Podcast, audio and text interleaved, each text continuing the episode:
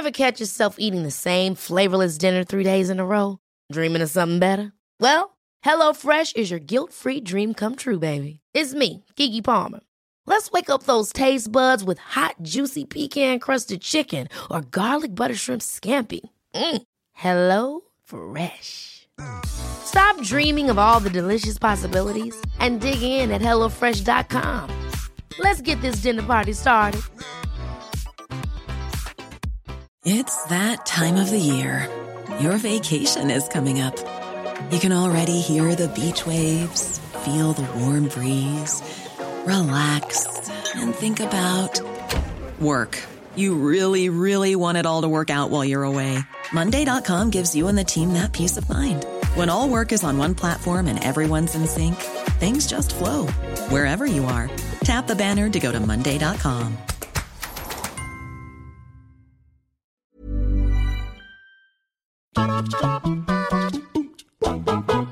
Hello, everybody. Welcome to What Culture Gaming. I'm Scott, joined by Josh.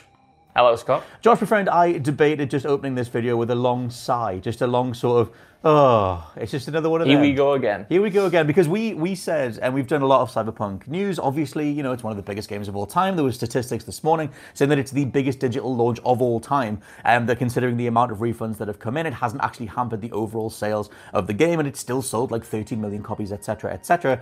But there's still a whole bunch wrong with it. There was at launch, and there'll continue to be because the latest 1.1 patch, the, one of the bigger patches that they were talking about at the end of last year, the whole, you know, we're going to do big patch in January, big patch in February, and hopefully that'll sort major things out has only re- released some more problems because um, whatever the game-breaking bugs that is now in the game is that Takemura will ring you and then just just hang statically in the corner of the screen, just sort of looking at you forever, um, which is brilliant. Which is a thing that I had uh, with Delamain, um, which also crossed over. I don't know if I ever told anybody, uh, you this or anybody else this, but with all of the Delamain quests that are in that game, the amount of times that the taxi AI will ring you, I had a one where Delamain would ring and just hung there, just statically, just waiting. And then that, every time any other character rang me, they were always in the background.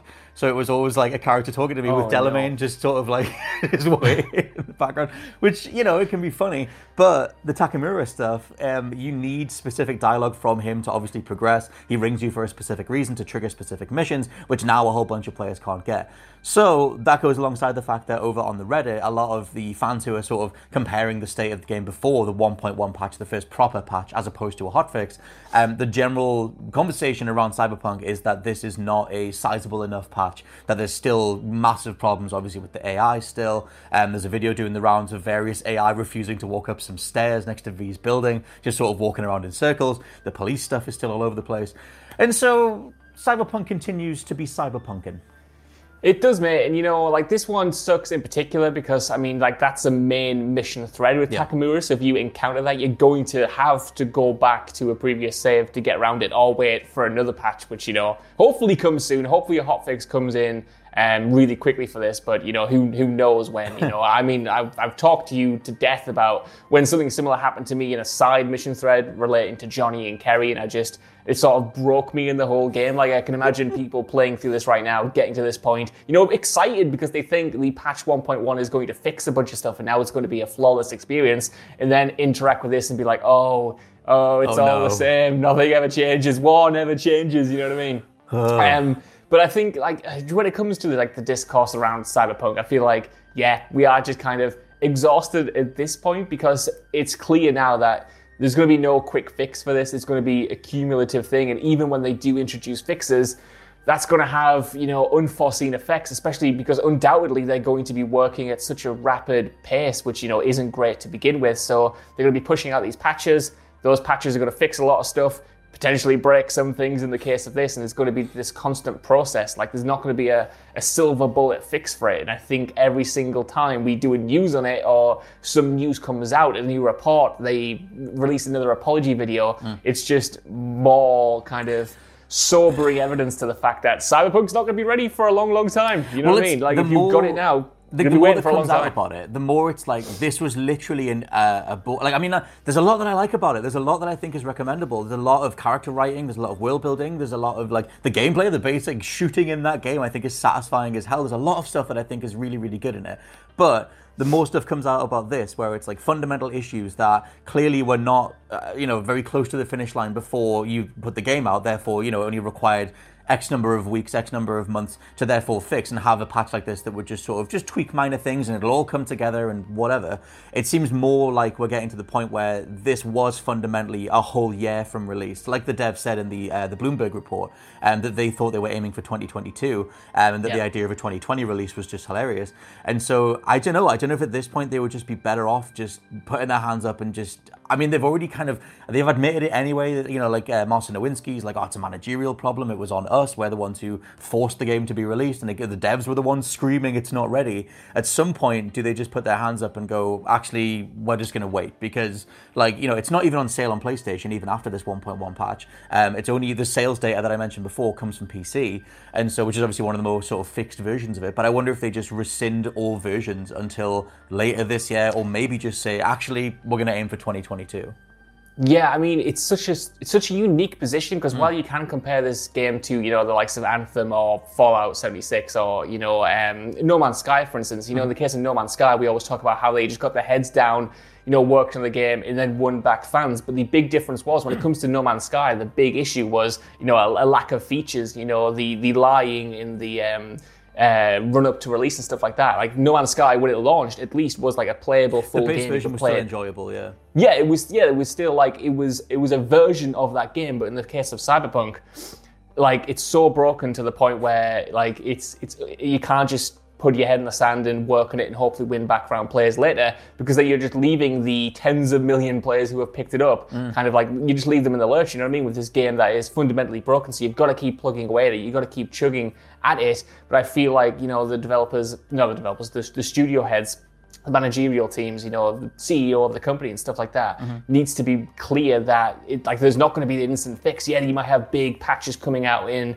January, you might have big patches coming out in February, but I think if you leave it vague, you also leave the potential for people to put too much stock into them, think they're going to be this kind of massive overhaul that's going to justify their purchase when realistically, like it, it's probably not going to be, you know what I mean? Because it's going to take a long time to fix. But like you said, you know, at some point, at the end of the year, at the end of 2021, like that seems like a doable time frame, mm. but certainly not January, certainly not February, certainly not really anytime soon to get the core of it put back together after it was just smashed up. I also really wonder as well, because speaking of No Man's Sky, like obviously, the, like you have all this this version of the game that was marketed, these lies that were literally said. You have literally in in No Man's Sky's case, Sean Murray sitting on Colbert, faking a version of the game, and then hoping they can get there later on.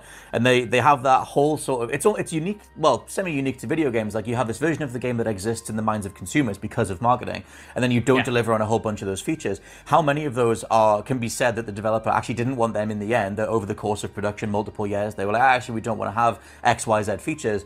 Um, versus the reality of having having to deliver on the thing that was advertised, because now, and it's it's completely culpable in Cyberpunk's case that there's marketing out there selling it as a GTA equivalent. There's still a CG based trailer where V's sitting opposite like a mob boss, and they're talking about Yeah. taking over uh, Night City, and it's like, oh, you're gonna have to you're gonna have to get like a new spine, and you're gonna have to take out, and it shows like an apartment that you can hopefully get, which is only available in like one of the endings, and you don't even get to keep it.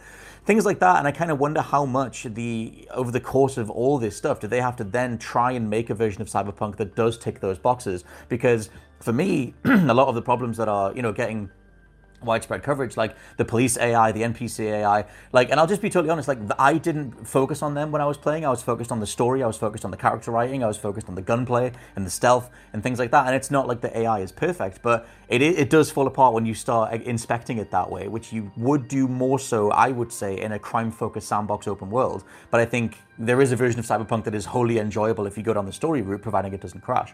But I kind of wonder how much they have to try and change it now, or at least try and sort of get closer to delivering on the wanted system, the police stuff, the car chases, you know, the, the GTA stuff that was clearly part of the marketing. But I wonder was how was ever part of the actual game. Yeah, I mean, there was there was some fascinating things in the uh, Schreier Bloomberg report where he was talking about, you know, I think it was the uh, I always forget his last name, but you know, the one of the co-founders, Adam. Oh, it'd be Adam Badowski's the um, studio head.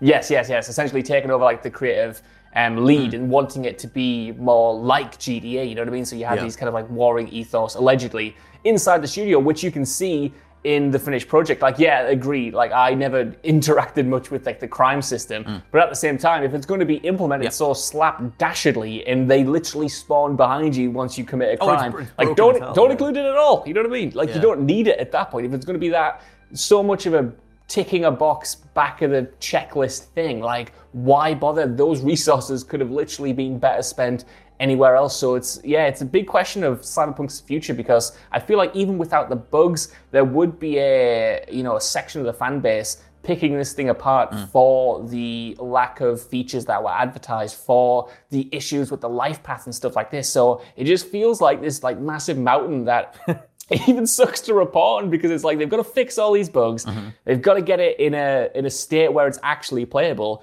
and then we've got to start interrogating well is what version of this is this the version of this game that players you know the- were expecting? Is it the version that they sold? Is it Yeah. the version that they set out to make eight years ago? Like what happened to the features outside of the brokenness of the implementation of them? That whole 2016 thing where uh, Adam Badowski came in and they had a, a bit of a shift in the project goals, let's say. And then that was apparently when a bunch of the Witcher 3 veteran devs left because they had a whole version of what Cyberpunk was and then it was changed in 2016. And that makes me wonder when did those specific uh, you know, marketing pushes start getting greenlit? When did they start chasing more of the, the GTA comparisons? Um, which I don't I don't think come through entirely, but they are there, like I said in that CG trailer. Um, and then how much does that then affect what was being made? Because one part of the Bloomberg report in regards to the police stuff is that some of the devs were like, we didn't really know what we were building. One side is this RPG thing and this character focused thing, and the other is this open world carnage thing. And it's just like pick pick a side. Like you know, it's going to have to mm-hmm. focus on one of them to bring the project together. And I guess that's going to be part of the what happens across 2021.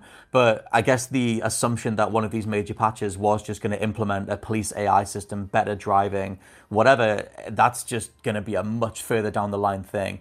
Um, Unless they can do some Herculean feat in February, but that's the only other patch that's scheduled um, that sort of you know adds more NPC scripting and stuff like that. But for me, the more I see it sort of like lumber together, for me, the version of Cyberpunk that I got was totally satisfying. Played it on PS5, it worked well enough, and I love the story and I love the gunplay.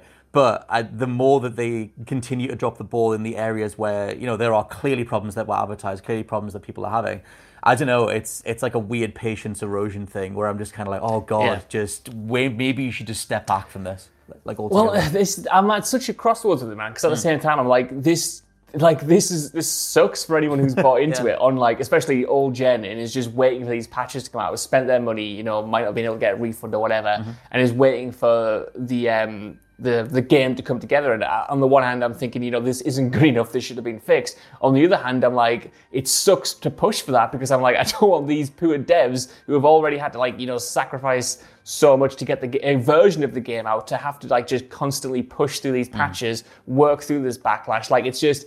It's just, it's just all bad, man. It's all, it's all not good. It's not a good situation at all. And I'm like, oh, I, I, oh, I don't know. I feel so weird about it in, in a way that I've never felt weird about reporting on a game before. You know what I mean? Hmm. It's, it's strange, strange. I think the stuff. more um, insider reports come out, the more it's all completely valid. Like, I mean, we share the side of being consumers and also being aware of the realities of what go into making a game this big, at least through the, the conduit of what someone like Jason Schreier can put out. I think that all of it is fascinating, and hopefully all of it's a learning experience, especially on their part, um, because now those devs have the power to say, look, if you guys don't give us the room to make this, to work on this specific thing, here's exactly what will happen.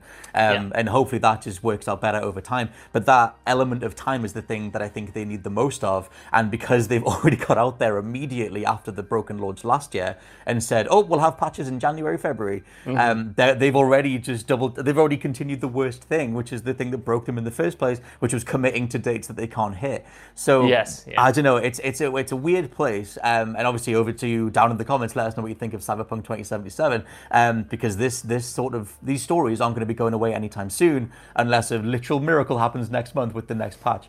Um, so yeah, let us know what you think down in the, the comments below the state of the game. And for now, I've been Scott from mockculture.com. I mean Josh from mockculture.com. And we'll catch you next time. Bye-bye. Bye.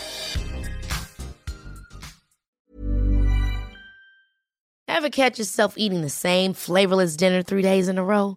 Dreaming of something better? Well, HelloFresh is your guilt-free dream come true, baby. It's me, Keke Palmer. Let's wake up those taste buds with hot, juicy pecan crusted chicken or garlic butter shrimp scampi. Mm. Hello Fresh. Stop dreaming of all the delicious possibilities and dig in at HelloFresh.com. Let's get this dinner party started. Hi, I'm Daniel, founder of Pretty Litter. Cats and cat owners deserve better than any old fashioned litter. That's why I teamed up with scientists and veterinarians to create Pretty Litter. Its innovative crystal formula has superior odor control and weighs up to 80% less than clay litter. Pretty Litter even monitors health by changing colors to help detect early signs of potential illness. It's the world's smartest kitty litter. Go to prettylitter.com and use code ACAST for 20% off your first order and a free cat toy. Terms and conditions apply. See site for details. Hey, it's Paige DeSorbo from Giggly Squad. High quality fashion without the price tag? Say hello to Quince. I'm snagging high end essentials like cozy cashmere sweaters, sleek leather jackets, fine jewelry, and so much more. With Quince being 50 to 80% less than similar brands. And they partner with factories that prioritize safe, ethical, and responsible manufacturing. I love that. Luxury quality within reach. Go to quince.com slash style to get free shipping and 365 day returns on your next order. Quince.com slash style.